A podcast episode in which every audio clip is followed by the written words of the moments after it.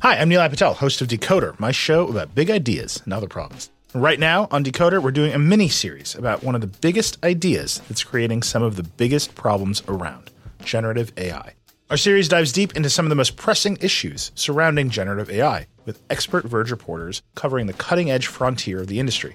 How could copyright lawsuits completely upend large language models and image generators? How big a problem is A I-generated misinformation for the twenty twenty-four election? And what kind of impact are A I chatbots having on human relationships?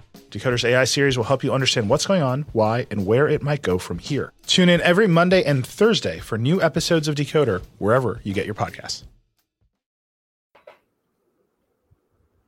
Hey, everyone, this is the Orange and Black Insider Bengals Podcast. Welcome to another episode. I'm Anthony Cazenza, joined by John Sheeran. For those of you joining us live, sorry we got started a couple minutes late, but we're here. We're talking Bengals with you, and there is still, even though it's a little slower period in the Bengals schedule and the, the N F L calendar, it's uh, it's there's still a lot to talk about. The, the team's kind of rallying the troops and Uh, starting to get going towards training camp. John, how are you doing, buddy?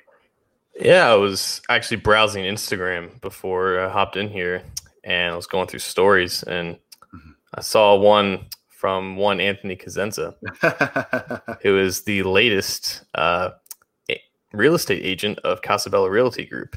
And I will just read what I what I read.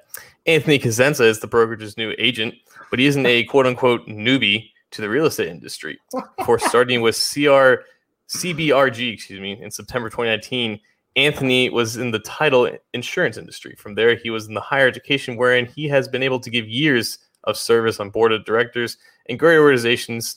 He also moonlights as a sports writer and a podcaster, of which he of which his shows have thousands of subscribers. Didn't know about that. That's something new and interesting. Anthony loves to assist buyers, sellers, and those looking at leases, so allow him to be a valuable resource to you.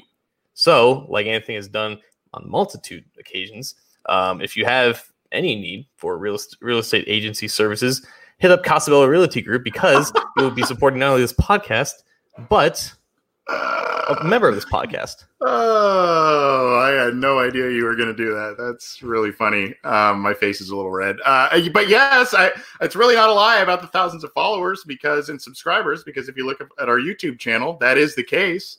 Um, and if you look at the, the Facebook following of Cincy Jungle in general, which is part of, there's like seventy or eighty thousand people that like that, that uh, platform. But God, that's funny, John. Jeez Louise, I didn't think you were going to do that. Put me on, uh, put me on blast there. Wow. Uh, where do we go from here? Good Lord. It's a fantastic headshot for those who did, haven't seen it. Uh, uh, sometimes I dress up. Sometimes I, I look the part. Not always, but yeah. So little, uh, I guess day, day job career transition for me there, but, uh, thanks for the plug, John. Appreciate that. That, uh, yeah, I've, uh, that is a little bit of my background. So thank you. Uh, Wow. Well, uh, on that note, let's uh, let's talk about some some Cincinnati Bengals. Uh, and we're going to talk a little bit about some updates. This may be a little bit of an abbreviated episode. Before we get to it, I know we've teased this before. There is a little bit of an announcement. We did talk to Ken Anderson, and he did. Uh, he, he's he's had a lot going on, both with his foundation, which we are uh, ho- excited to hear about, and um. We, uh, with his foundation and some personal things he has going on, but he has, uh, we reached back out to him and he has agreed to come on the show next Wednesday evening at a special time of seven thirty Eastern. So we're crossing our fingers that, uh, it's going to work.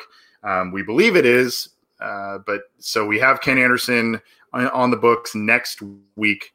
Um, so we have a big show there and we're looking forward to having him on talking all things Bengals with Ken Anderson. So John, that should be a fun one. Not that this one won't, but the old man is, is slipped through our fingers before, but this time we will try to corral him. Right. So, right. Hopefully. Exactly. Exactly. That'll be a fun one though. And, uh, yeah. So one thing I want to say before we kind of get into some news and notes, if, if, you know, when, when Ken Anderson comes on, if you've made a donation to his foundation or you, you know, whether it's from hearing about the Ken Anderson Alliance right now for the very first time, or you've heard about it in the past or whatever, if you've made a donation, let us know. we kind of want to, I, I think, John, it would be kind of a cool idea if we can make some sort of tally of our listeners and maybe our our own donations and kind of say, hey, look, Mister Anderson, on behalf of this show, our listeners and ourselves, you know, we're, we're, we've donated this to your to your alliance. Or if we can make some sort of initiative, really show that, um, you know, I, I don't know. I think that'd be kind of a cool thing. And if some, if some of you have already donated, uh, maybe let us know and we can let Ken Anderson know. I don't know. Just a thought off the top of my head, if you if you think that's a good idea, John, or or if you have a better one. Are you, are you suggesting a podcast-a-thon? Maybe. Where we, where we see Maybe. a live donation tracker while we are talking. Yeah, we could do I that. I don't know. Yeah. I don't I don't know the coding that would get that tracker well, up there, but I, I'm definitely not smart enough, but if we, somebody we have to outsource that. Yeah, if uh if if there is somebody that um can do that for us, that'd be awesome. But I, I don't know, I just kind of want to, you know, these guys that are coming on to our show, they're they're doing us a favor and doing our listeners a favor by coming on and, you know, sharing some of their Bengal stories. And we've had a lot of good guys, and and most of these guys run a foundation. And um, I do know that our listeners have donated. I know John and I have donated to quite a few of them as well. So, you know, if we can kind of say, hey, you know, thanks for coming on. We we've been kind of rallying, uh, doing a rally cry for your for your foundation. I'd I'd, I'd like to do that personally, but um, I guess we could see what that looks like. But nevertheless, we have Ken Anderson planning to join us next week on next Wednesday night show, seven thirty Eastern.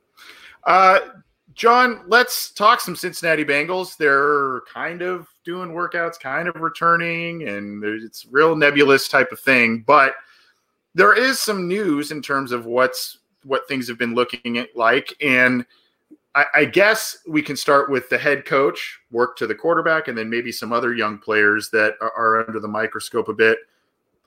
Zach Taylor has instituted kind of an interesting uh, initiative in terms of trying to build team camaraderie.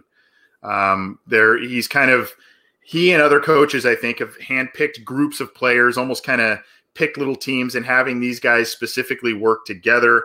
I think it's a really unique thing, particularly with everything that's going on, the way the coaching staff, uh, staffs across the league have had to navigate things because of the COVID crisis.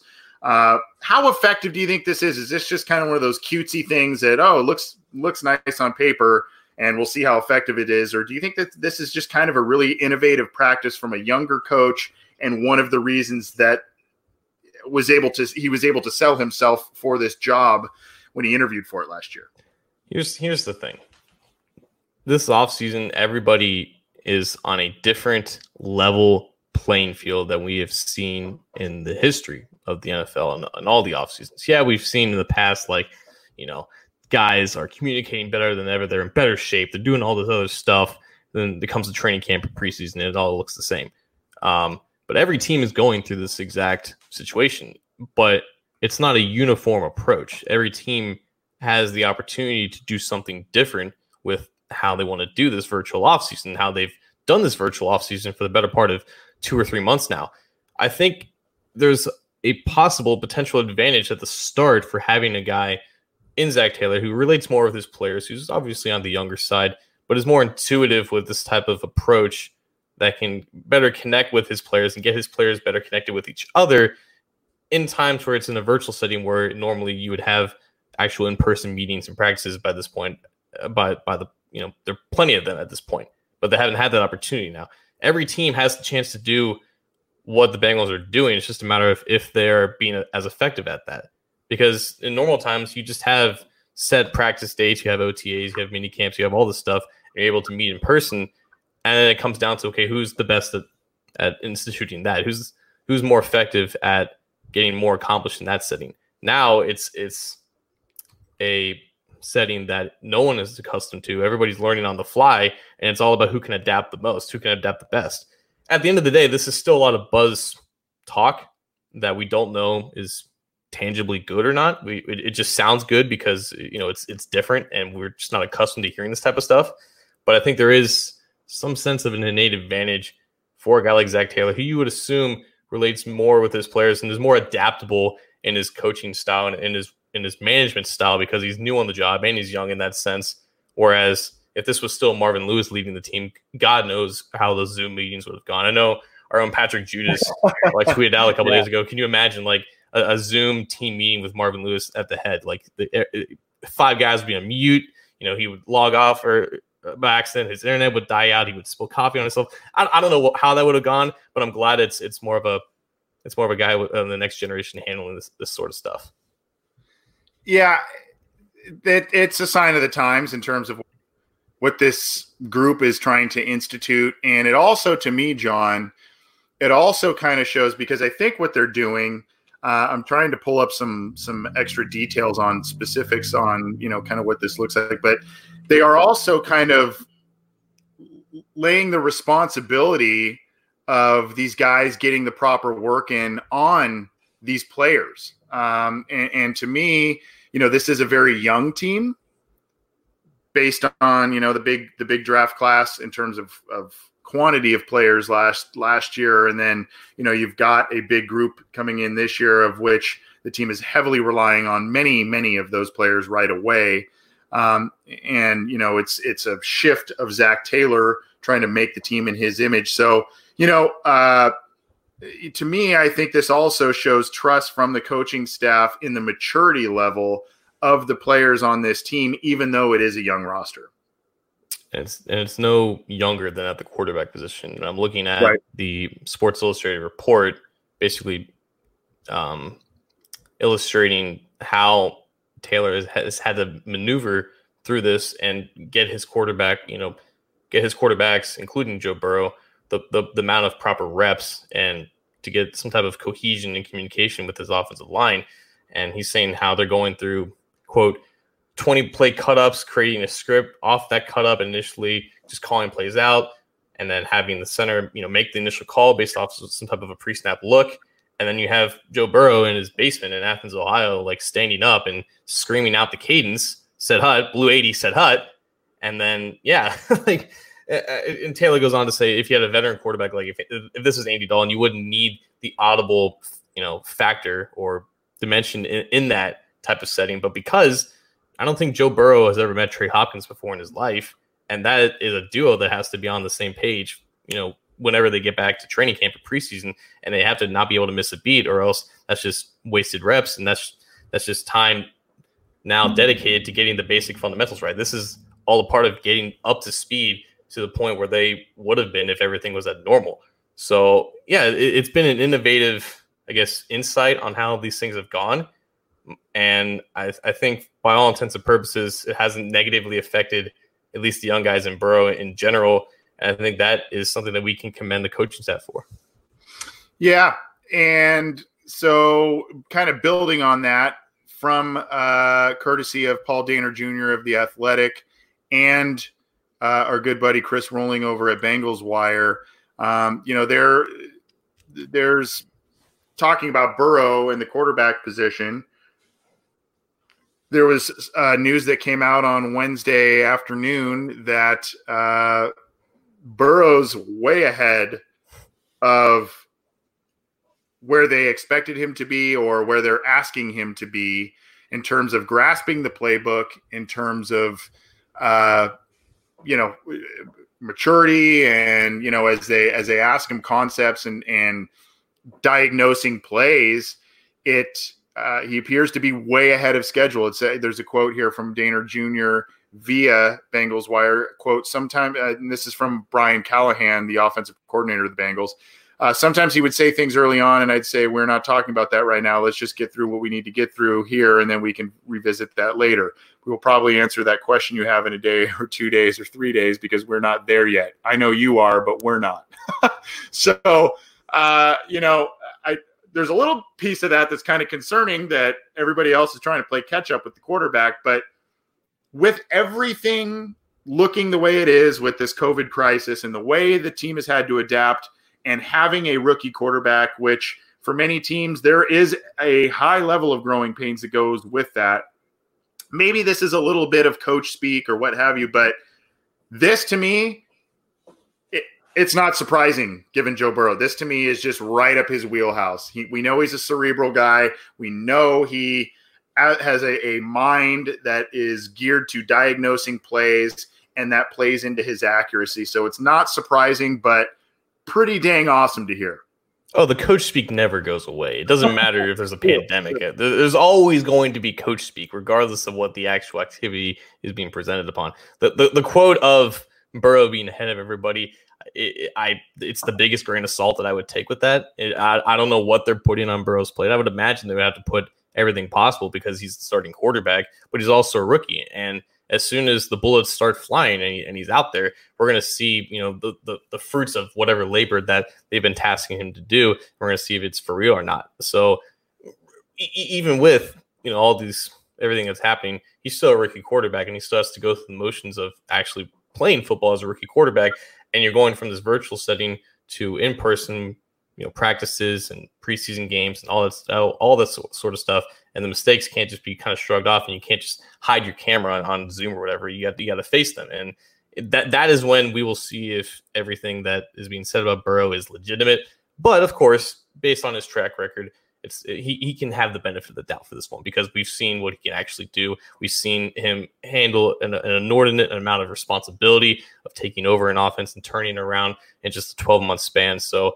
That is, there's a precedent set for that. But again, this is the N F L and he's a rookie, and whatever happens w- will happen, and not because of the things that we hear in June. Yeah. Uh, but, you know, Joe Burrow ahead of schedule. I think that's in, in terms of grasping what they're doing. And I think also playing into that, John, was the long, long time play. You may have mentioned it. The long, the long time plan of the team when they were going to draft this kid of we're going to implement things from L S U that you like and some of your favorite play. This has kind of been a, a trend that the team has done. And maybe that's, I would say undoubtedly that has played into his level of being ahead of, ahead of schedule or ahead of maybe where they thought they would be, but uh, very, very good to hear, especially with, you know, previous number one overall quarterbacks pre Carson Palmer, um, you know, talking to Keely Smith and David Klingler, you know, guys like that where they've drafted, they've hung the franchise on those guys. And, um, you know, the mental part of the game just was not there. So uh, good to, good to hear that. From an injury standpoint, John, in terms of guys who had big injuries last year, obviously Jonah Williams is kind of the big, the big one there, but A J Green and Rodney Anderson are two names that have been uh, circling about. Um, not too much to note in terms of, of A J Green. You said, I think it was on last week's episode where uh, you, you, I think it was in your mic drop where you talked about A J Green's Instagram and the way he was like pushing off his, his, uh, his foot and stuff. Yeah.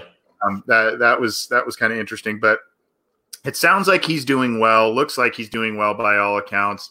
And uh, both he and Joe Burrow are hoping to kind of link up and do some uh, post July fourth workouts.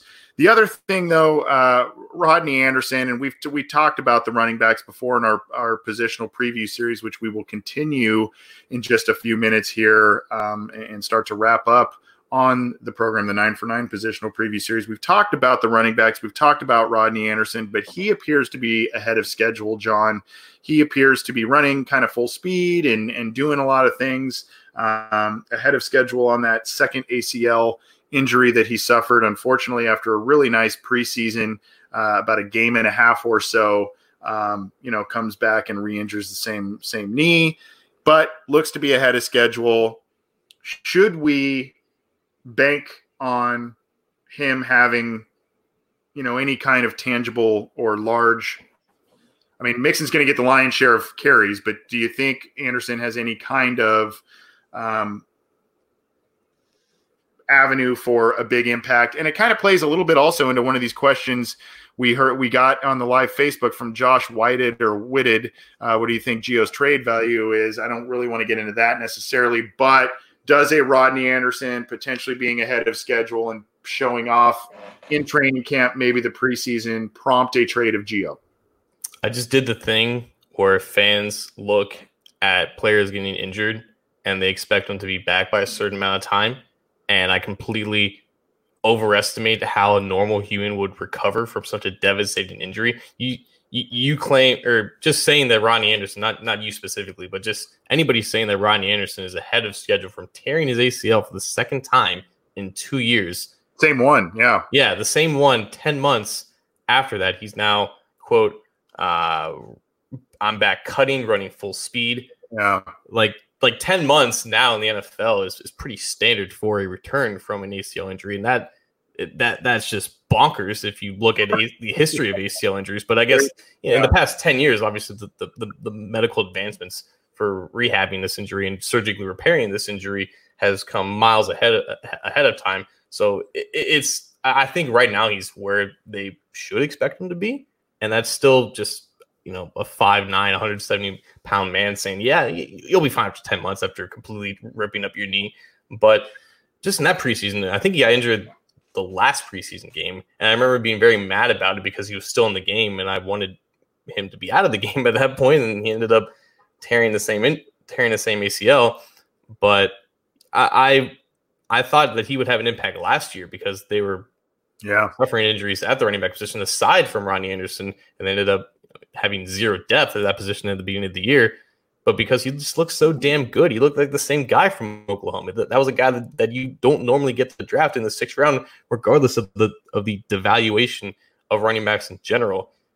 Now it, it's up to the point of how much are they willing to just force the ball down Mixon's throat, because if they're willing to do the smart thing and distribute touches to the rest of the running back group, however many carries that Rodney Anderson's going to get over the course of the season, he's going to make the absolute most of it, because aside from Mixon, he's the most talented running back that they have. And he's also a couple years younger than Mixon. And he's got a couple more years under on his contract longer than Mixon, depending on if they get that deal done. I don't think he's going to be a guy that saves your fantasy team. But if, if I'm the Bengals and I want to be smart about handling and maximizing the talents of this running back group, I'm giving Rodney Anderson like five carries a game at least, because I know that those five carries are going to be effective regardless of the offensive line. And I know he can catch out of the backfield. I know he can make guys miss. The stuff that we saw in the preseason, yeah, it's the preseason. You know, it's it's it's going up against backups on defense, but that's natural talent. And if he's healthy, I I think that they should allow him to utilize his talents. Agreed. Uh, here's. Here's what I find kind of interesting. Now, I don't I don't necessarily want the Bengals to trade Giovanni Bernard. I don't really see the need. I mean, I guess unless you, you're trying to free up some money maybe to make a, a Larry Warford type of move or something like that, which I think the Bengals have made it somewhat clear that they're not going to do that. Uh, but what I and and when we previewed the running back group, you know, I kind of gushed about Gio's not only ability to run and catch, but also his ability to block. And that's a valuable asset, especially with so many offensive line issues. And the way that he blocks, the effectiveness level of his blocking comparative to his size is, is pretty impressive. Um, the one thing I will note, you know, Gio wasn't a quote unquote Zach Taylor guy, as we know.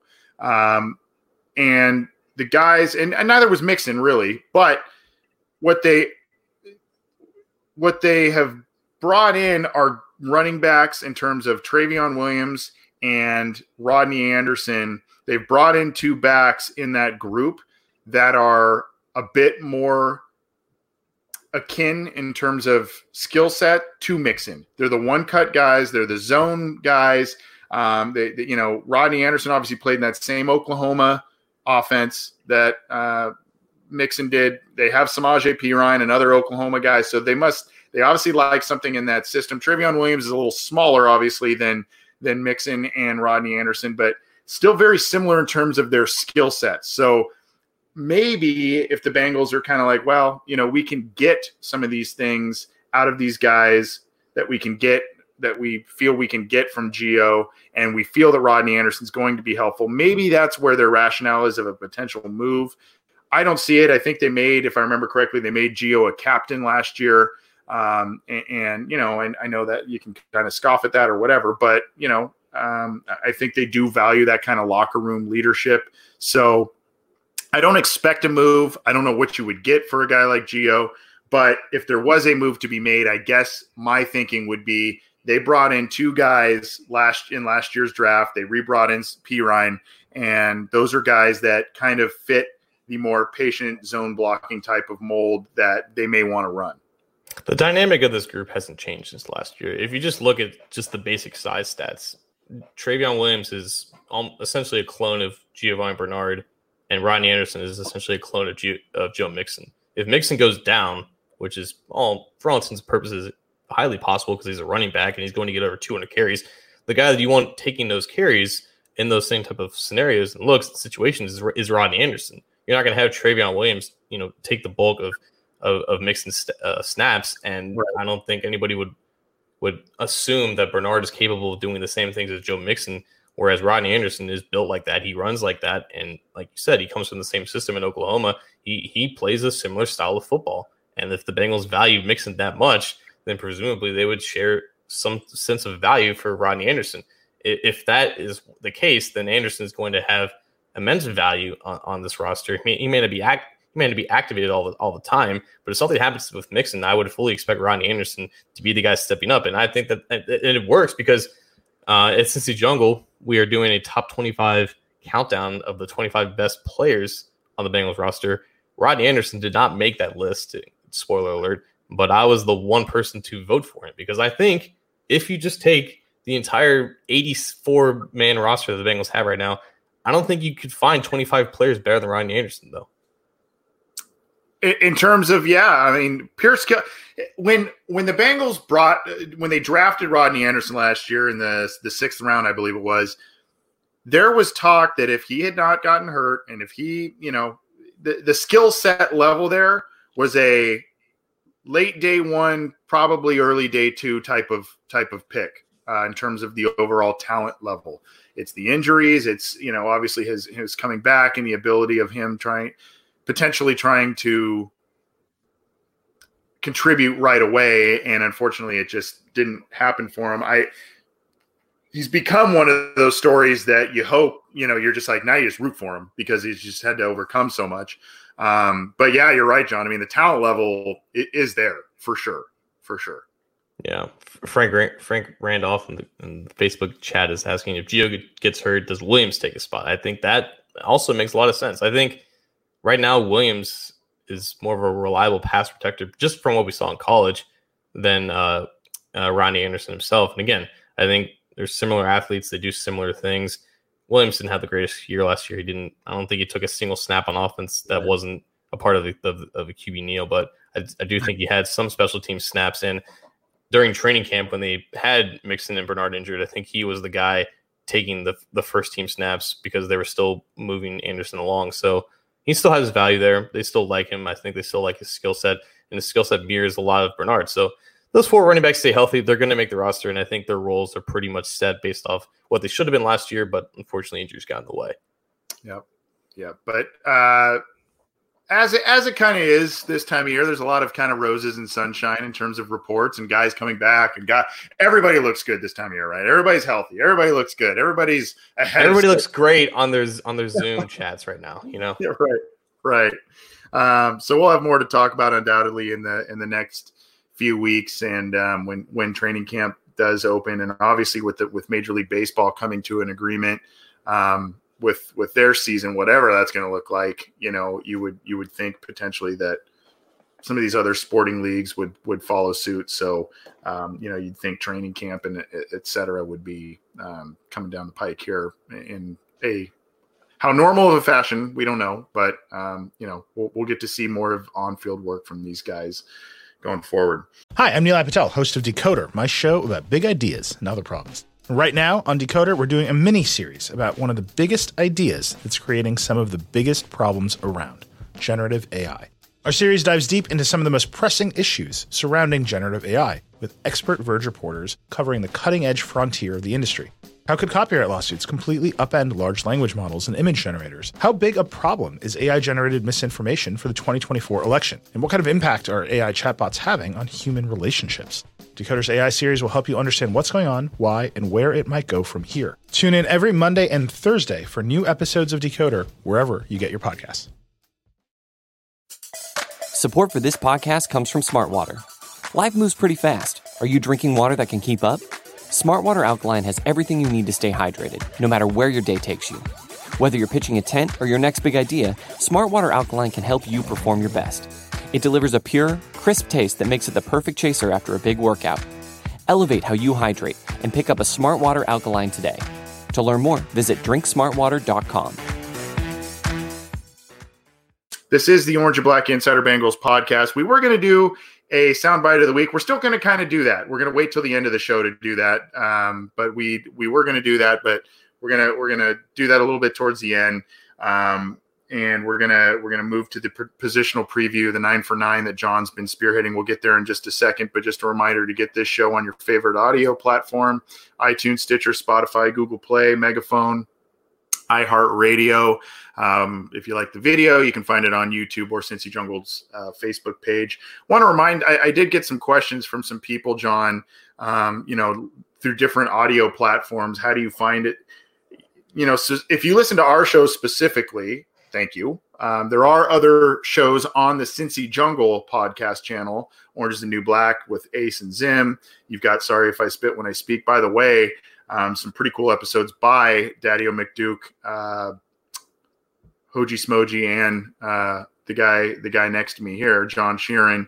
Um, some good interviews they've put out over the last couple of days. And then, of course, uh, there's Matt Minnick's Chalk Talk episodes. But it, in the audio, sometimes in the audio channel, if, if you're looking for um, the Orange and Black Insider, results won't come up. You have to look at Cincy Jungle or Cincy Jungle's podcast, because it's that's kind of the channel. And then you'll find our episodes among those others as well. We're all kind of slated together. So if you have some trouble looking us up, if you're specifically looking for our show, sometimes it shows up. It just kind of depends on the platform. Other times it's going to show up as Cincy Jungle's podcast. So keep that in mind, but download the show how you can. We appreciate the support. We appreciate you guys tuning in live. We've got a lot of live uh live viewers right now, even though, like I said, it's a little bit of a slower time in the off season, um but we appreciate all the support, and we're stoked that you guys are still hanging in there and tuning in and listening to, to us. It's hard for me to believe that we are in week eight of our nine for nine series, which means this is the second to last one, unless we still want to do special teams at the very end. I guess we could. Okay. But um it's it's good that we saved this position for week eight. Eight is my favorite number, and I do believe that the quarterback position, yeah, eight's my favorite number. Hmm. And I do believe that if the, the cornerback position is going to have the most ruthless and toughest and closest competition for the, at the bottom of the roster whenever training camp comes. I'm I'm pretty excited about the depth and the talent level of this group. It kind of mirrors, I guess, wide receiver to that extent, but just for the sake of something new, cornerback was pretty well overhauled this offseason with the departures of Drake Kirkpatrick, Darqueze Dennard, who is still, both of them are still unemployed, by the way, and Tony McRae, who's now with the Lions. Those three were replaced respectively with Trae Waynes, Mackensie Alexander, and LeShaun Sims. Aside from that, Torrey McTire was added back, as was Greg Mabin, as unrestricted free agents signing vet minimum one-year deals. Winston Rose was added, I think, during the, the last week of the twenty nineteen season, the guy from C F, C F L who had like eight interceptions last year. Mm-hmm. Uh, Tony Brown, who once played for the Packers last year, he was added as well before the bulk of the offseason. Nobody, no one at the position was drafted, but they did bring in Isaiah Swan at um, out of Dartmouth after the draft as a college free agent. But that leaves, as incumbent players, William Jackson the third and Darius Darius Phillips. Yeah. So William Jackson's going to be the only guy who was on this team last year to start at the, at the position.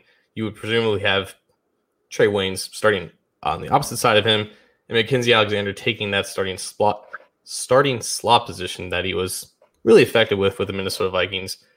My biggest question when I look at this is, where does Darius Phillips fall into this? Because I think when Kirkpatrick was, when when we thought he was going to be on the way out, and when there's rumblings of, you know, if, if he was going to get released, even, even before the signing of Trae Waynes, I think a lot of us assumed that Darius Phillips would es- essentially take his starting spot, whether that be on the outside or be in the slot, before Mackensie Alexander w- was signed and Darqueze Dennard had a deal in writing with the Jacksonville Jaguars. Well, now Phillips is basically in the same spot that, that he is last year, where he's like fourth on the, on the depth chart. He can fill in at either of those spots, but he's not in a position to play significant snaps unless some injuries happen. And from what we saw last year, injuries can absolutely derail this group, and Phillips can get a shot.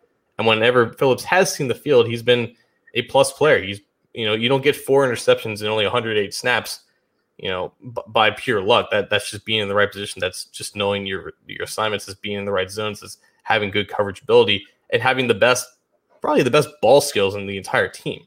So my big, yeah, my biggest question is, what really is Phillips' immediate future with, with this group? Is he just a, a super sub that comes in as a, in a rotation, or is does he have a legitimate chance of being now Alexander for that starting slot position? That's an interesting question, because I think you you know me and how I've been critical of the Bengals' lack of outside forays and free agency, obviously not counting this offseason because it was, you know, a complete anomaly in that regard. But what I mean is, in years past, they would have tried to shed the Drake Kirkpatrick contract, and then they would have hyped up Darius Phillips and promoted him, and kind of sink or swim is usually how this would have would have gone, I think. Uh, I but they went out, they got a Dre replacement in Trae Waynes. We've talked about how that's maybe a marginal upgrade there. Um, we, you know, Mackensie Alexander, that's probably a a marginal to pretty pretty good upgrade over Darqueze Dennard, simply because of of health. Dennard's effective, but he's just not healthy. Um, so, you know, I, I think to answer your question, I, I think the super sub uh, designation that you put out, I think that makes a lot of sense, and I do think that Cincinnati will try and utilize both Phillips and Brandon Wilson on special teams. And that's maybe why you see Phillips a little lower on the, on the depth chart. Maybe you save him for, for injury purposes or potential injury purposes.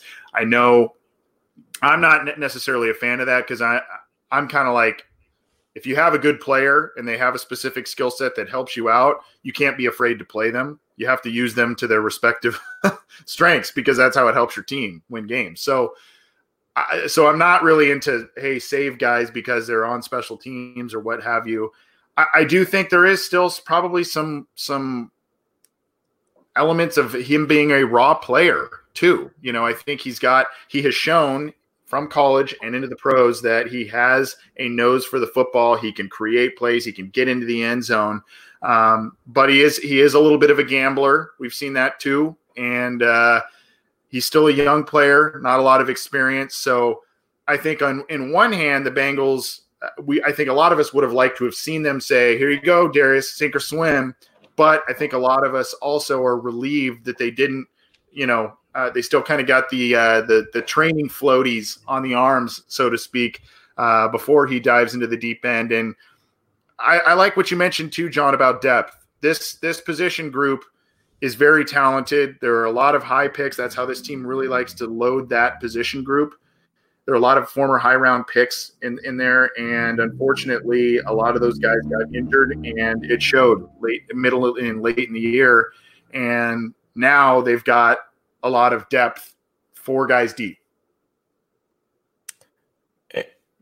And as much as we can hype up Phillips, I think it's worth mentioning that um, in the first sixteen weeks, he only played five games and was essentially a rotational player at that, who came in at opportune times due to injury, but he didn't start the game on the field.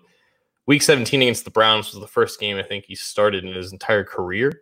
And that the week before, he had a ninety-five point one coverage grade against the Dolphins. Against the Browns, he ended up having a forty-one point four coverage grade. He had two interceptions that game. One almost returned for a pick six, but he also gave up two touchdowns that game. And that's kind of the nature of the cornerback position. And we got on Drake Kirkpatrick for giving up a lot of big plays, even though for the most part he was pretty stable and consistent from a coverage standpoint. But yeah, that that is the nature of the position, and that's kind of what guys like Darius Phillips kind of have to go through, at least in, in the early portions of their career, or they'll have, you know, great eye-opening highlight plays. But also, it, once you you are a starter and you're going up against a guy like Odell Beckham Junior for, for the Browns, you're going to see nine balls come your way a game, which is what he what he saw in this game. And you're going to allow five receptions. And he allowed one hundred forty-five yards in coverage in that game. And right. Two of them ended up for, for being touchdowns. So I think that was those those are the only positive plays for the Browns the whole, the whole game. But the two interceptions help. They kind of it kind of nets out. So maybe coaching staff saw that at the very end of the season. They're thinking, okay, this guy's just a little bit too inconsistent for us to thrust him into the starting spot, we need to get a, an established guy in Waynes to replace Kirkpatrick if that's if that is indeed the direction that, that they want to go. But I, at this point, if Phillips has to start again, I don't think we can expect one interception every twenty-five snaps like he did last year. But right. I, I think I think that is an element that that still has value. The, the fact of finding the ball and being able being able to to pull it in and to to make a play on it, to get your hands up in there, because you know, William Jackson, and going into year five now of, of his career, we, we saw one really good year and then two years following that that, that was filled with injuries and just overall inconsistencies, and just get, getting him to find his footing. And he needs to be the best cornerback of this group now, because at this point, I don't know how much more you can expect Trae Waynes to develop as a player, even though he, he is entering a new setting. But for, from from the standpoint of what, what he was in Minnesota, it's not like he's going to be this whole other player. With, with Jackson, at least, he's not a true fifth-year player. This is only his fourth year playing, and he's had to go through multiple defense coordinators and secondary coaches as well. But him being in a contract year makes him the most – it puts a lot of focus on him to to perform and produce. And I think we've established at this point that he's just not going to get a contract before the season. He's going to play in a contract year, and that could bode extremely well for the Bengals, but it could also take him out of the price range of, of what they want. So if Jackson leaves in a year's time, I guess Phillips ends up being that in-house replacement, unless they want to do what they did this year and, and let's go spend big at, at the position again. Yeah. Uh, is this, in your opinion, do you think this is like the most talented position group on the team from top to bottom? Or would you look at wide receiver? Would you look at defensive end? I mean, uh, to me, this has to be up there uh, because of the slew of high picks. But the thing that, that worries me, John, is, you know, I – we kind of all had high hopes for William Jackson. We've seen flashes of it, and then we've seen flashes of pretty good play, and then we've seen injuries.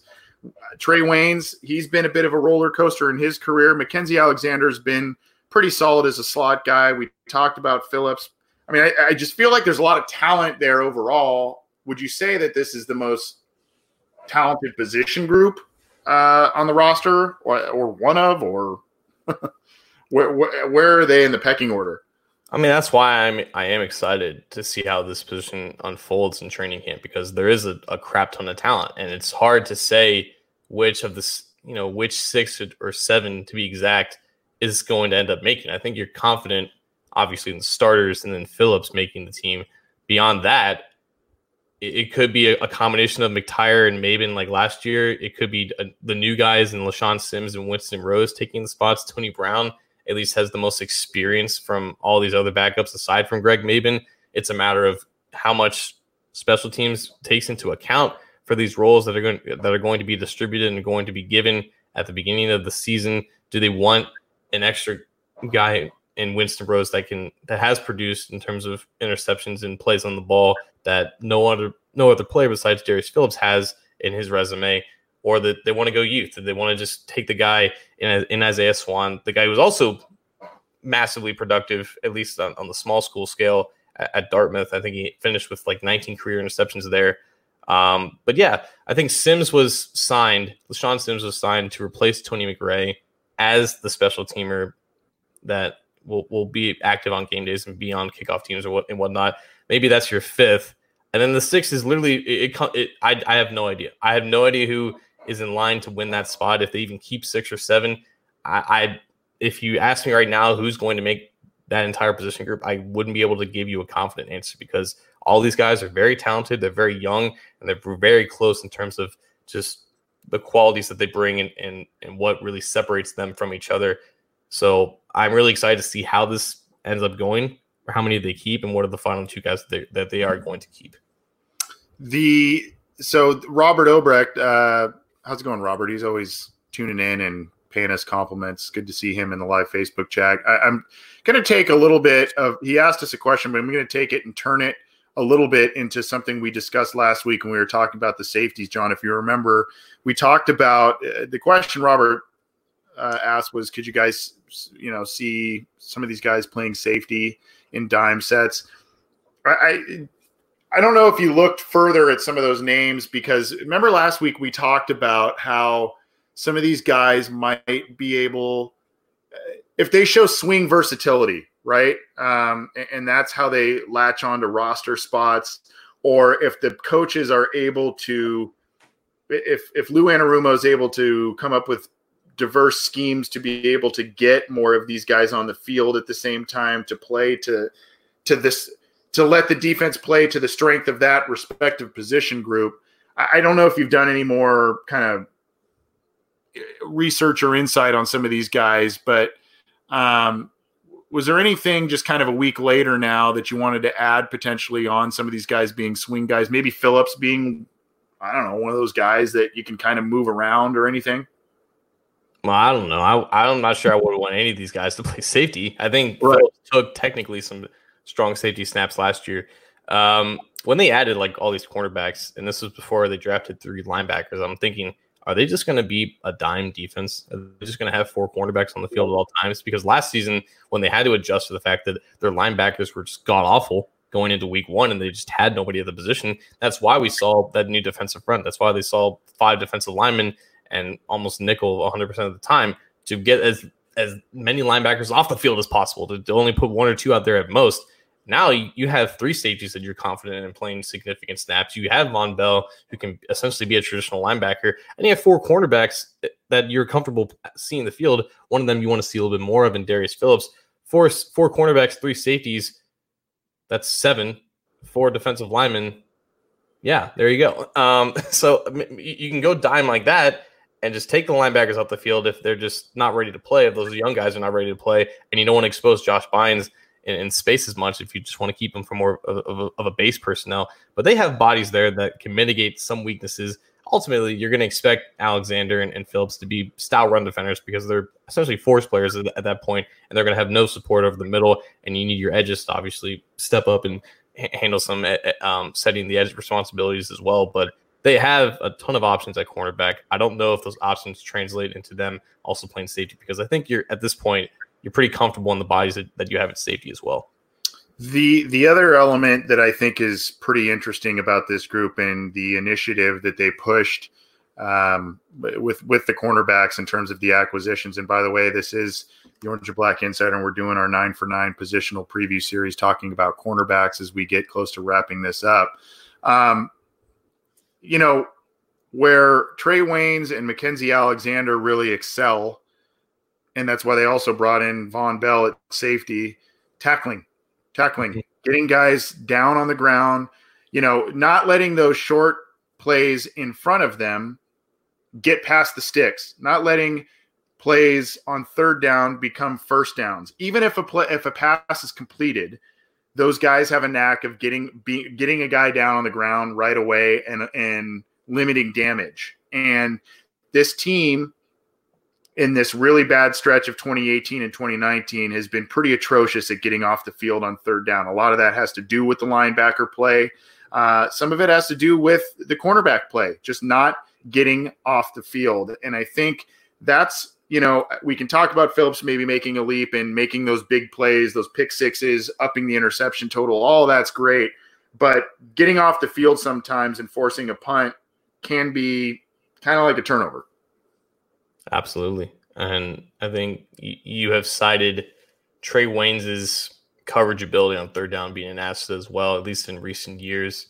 And that, that just pumps into the equation. They saw a weakness in their third down defense, and it's just in their tackling in general. It, it's a weakness that if, if you are incompetent here and you don't have an offense to carry you, it's going to just demolish you in the long run.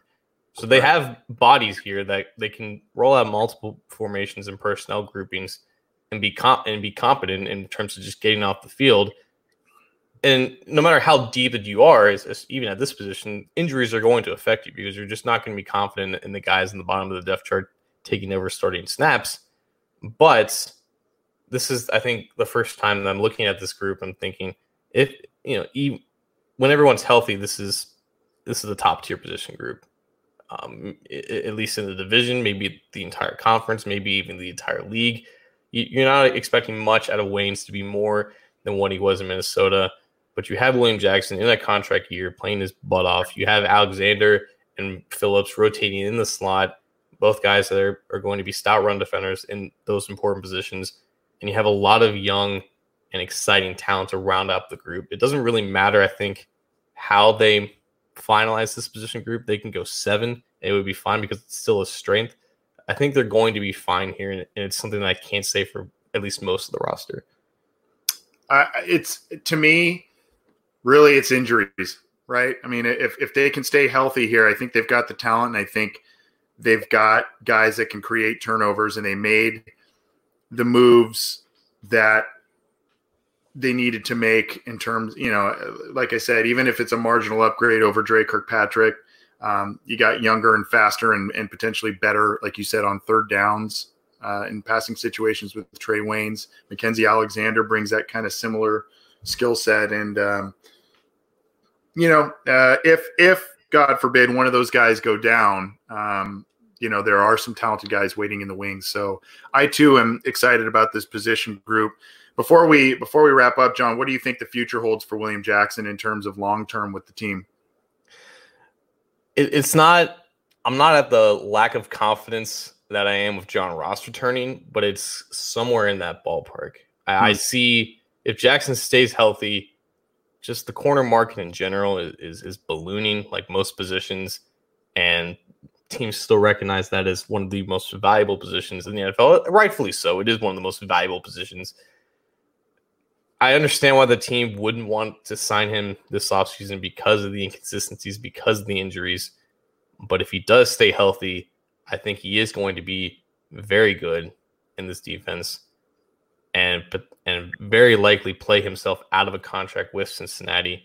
I like to think that they're prepared for that, but also think it's going to be one of the reasons why cornerback is going to be addressed very highly in next year's draft, because they they didn't address it um, in twenty nineteen, and they didn't, they didn't address it this year. So it just naturally, it's going to be a position that they have to readdress because they just need to, another influx of competent young talent there. But I do expect good things out of William Jackson. It's just I how good that is depend is going to be dependent upon, or it's going to majorly impact his his future with the team. They could franchise tag him. I, I guess that's an option as well. But paying Waynes th- that amount of money this year, it, it just it just kind of seems unlikely. If he stays healthy and produces at least at a moderate level, that he'll be back with them next year. Hard to disagree with you there. And the other, you know, the other thing that's kind of forgotten about it, we've talked about him a lot, but Alexander's on a one-year deal also. Yeah. So uh, you know that that to me was was kind of interesting that they signed him to a one-year deal because he's a, he's a young guy and. Uh, you would think that if you're going to move on from Dennard, you would want to lock up a guy um, beyond this year. But, yeah, both those guys kind of playing in contract years are, are very interesting. But that has been our nine for nine positional preview series with the cornerbacks. We've got tight ends left, I believe, John, right? Mm-hmm. Um, a little bit of a different talent level disparity than the group Just we're talking about. The group we've been talking about tonight. And uh, uh, we'll, we'll probably do special teams. Um, so we can do that. But uh, thanks again, John, for uh, spearheading that. And, um, you know, very good, I, very good idea on your part. And it's been fun breaking down things. And obviously we're going to see how everything plays out during training camp in the regular season. We're going to get on out of here uh, and drop the mic. John, do you want to go first? And if so, I can uh, cue you up, or I can go first. Up to you, my friend. How about you go first? Okay. Uh, I, I will still cue you up regardless if you would like. Cool. Uh, I, you know, I don't have too much. Um, I just, uh, I want to just remind folks listening that we will have Ken Anderson, hopefully, fingers crossed, on next week at seven thirty Eastern. We're going to start a little earlier to have him on, and we're excited to talk to him. So just if you if you joined us late or you're uh, you just somehow forgot, uh, we will be having Ken Anderson on as of now for next Wednesday at seven thirty. Uh, there is, I'm going to put a link in the live chat. Um, our good buddy Jason Von Stein emailed, I believe both of us, or maybe just me, John. Uh, it was kind of earlier today. Oh, I got that too. Yeah, so the, he's kind of got a cool event coming up. I think there's a Facebook page on it. So um, it's kind of, I think it was like concerts and comedy, or uh, um, yeah, a music and comedy online show that he's hosting. Um, so he's been a good supporter of this program and a good guy. So we'll, we'll pop that link in here so you can check that out. But if you, if you get, uh, get a chance, check that out. And I uh, just want to shoot out a a broad thank you to a lot of different people. Um, you probably noticed, or a lot of you that follow me on Twitter noticed, that I kind of put out a little bit of a, um, I don't know what you would call it, an S O S type of tweet, or, you know, just kind of needing some, some up, uplifting. And, um, you know, unfortunately, some of the things we had been hoping for have not really come to fruition, still kind of working through some things. But um, the support, first of all, I, I want to publicly thank you, John. You behind the scenes have co- consistently been like, hey, dude, you okay? And what's, you know, you all right? And um, so, I, you know, I very much appreciate you specifically, John. Um, I, I just, I've gotten a lot, a couple of emails from listeners and people who read Cincy Jungle, and a lot of people responded on Twitter. And uh, with a lot of the the ugliness going on uh, in a lot of different phases in the world, it's it's really good to see a good side of of humanity. And, you know, I I like to say, John, that, um, you know, I like to think, as weird as it may sound, that this show and even writing on Cincy Jungle is kind of like a little hangout, a happy hour of a lot of different people. And we bring in people that ask us questions and make comments in the live chats and stuff. And, uh, you know, I kind of like to think it as like a little hangout, even though we've never really met in person, you and I, or a lot of these other people we haven't met. I kind of feel like we know uh, each other. And um, just, I, I just am appreciative of, of you, John, and of, of the listeners and, and other readers of Cincy Jungle who have reached out and kind of voiced some support. Um, very, very cool, and uh, helps during some times that aren't so great. And um, so I just, I just kind of wanted to say a thank you there. Anthony, you're my brother, and I would always, I'll always be there for you in, in, in your time of need. Um, I appreciate. Unfortunately, that. unfortunately, these these are rough times, and there's not a lot of good news to talk about. And we on this show like to keep things as positive as possible, but sometimes I I, I look at what's happening, even with his own team. Like, there's just not a lot of. We've exhausted about as much positive news from this team as we could. But when I see things that happen or get reported on earlier this week, and even something that transpired this afternoon, I, I can't turn a blind eye when, you know, I talk about this team every every week. A couple years ago, George Iloka was released by the Cincinnati Bengals in the preseason of twenty eighteen. It was a release that was shocking to basically everybody who followed the Bengals, because he, he had three years left on his contract. He was the presumed starter going into that season. Even when they drafted Jesse Bates, you know, he was still the starter in preseason, and that was at a time where Bates wasn't exactly looking great as a rookie contributor in preseason. It was a shocking release, but, you know, it, it made sense for the fact that they wanted to have Bates start and, and whatnot. But even at that point, we kind of knew that Iloka was very outspoken, and he wasn't afraid to just say what he believed. And unfortunately, those beliefs very apparently clashed with that of Bengals owner Mike Brown. At least Jesse reported earlier this week of W L W T that in an interview with Iloka, Iloka essentially stated that he, among other members of the twenty seventeen Bengals team, were were wanting to kneel during the national anthem as a sign of a peaceful protest. And there was a team meeting that essentially snuffed out Iloka and his teammates' request to do so. And that player that player meeting sparked an emergency meeting, which Mike Brown was a part of. And according to Iloka and, and, and Jesse, Mike Brown was very emotional in saying, please do not kneel. Please do not do this. Uh, we do. I do not want to deal with the backlash of the fan base. I don't want to deal with you guys getting crushed like that. Please do not kneel. And there was also a report that Preston Brown believed that if he had kneeled, had knelt during that season, he would have not have signed with the Bengals, because he and Cordy Glenn, who both came from Buffalo that offseason, were basically told in the offseason, um, we do not kneel here in Cincinnati. We don't want that type of attention. We do not support that type of protest. All that stuff came out. And then today, Bobby Hart posted on his Instagram story, I think nine hours earlier this morning, essentially supporting, quote, stop promoting homosexuality to our children. This was not the first time that Bobby Hart had said something so outlandishly stupid and hateful. Um, he actually did something about the about this original pandemic when it when it first came out. So this is not an, is- an isolated event. This is not an is- isolated incident. This is a track record of somebody who is spreading hateful speech and stuff that I don't think fits well with the locker room and the type of culture that Zach Taylor should be wanting to establish. And I don't, I'm, I wasn't really sure how to angle this all, but I think I'm I'm coming to a head here.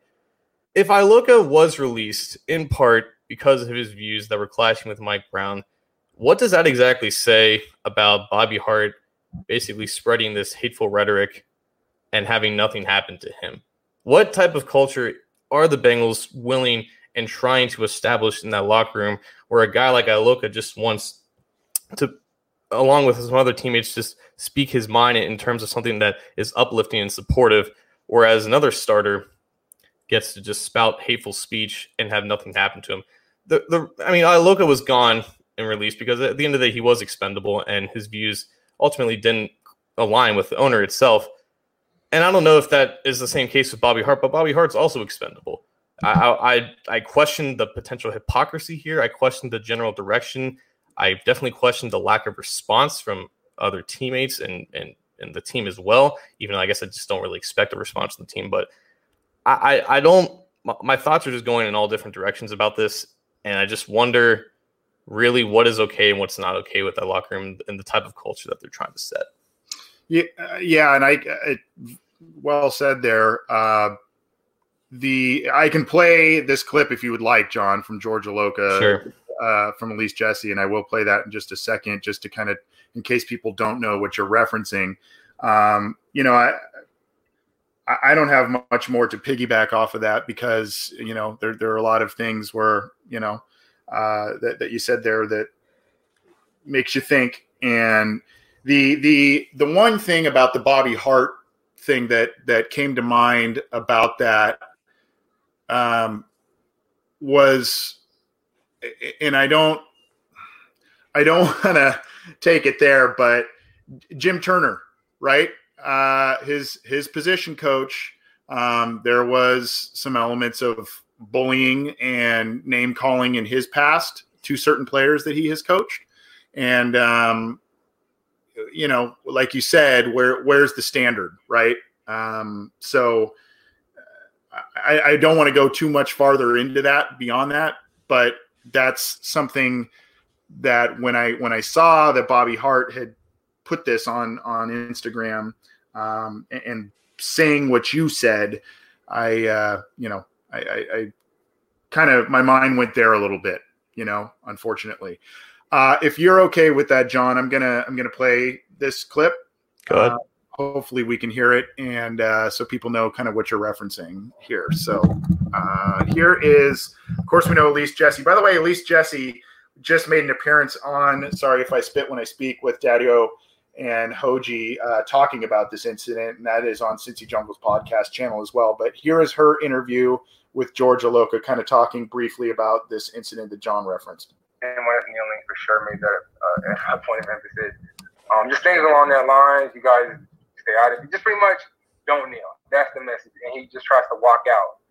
And then I remember, like, and he said what he said and tried to walk out probably all under, all, probably all under three minutes. And I remember, like, like my heart was beating because it was obviously the owner. And you know what, you already saw what happened to uh, Kaepernick. So people could deny all the one. You already saw what happened to Kaepernick.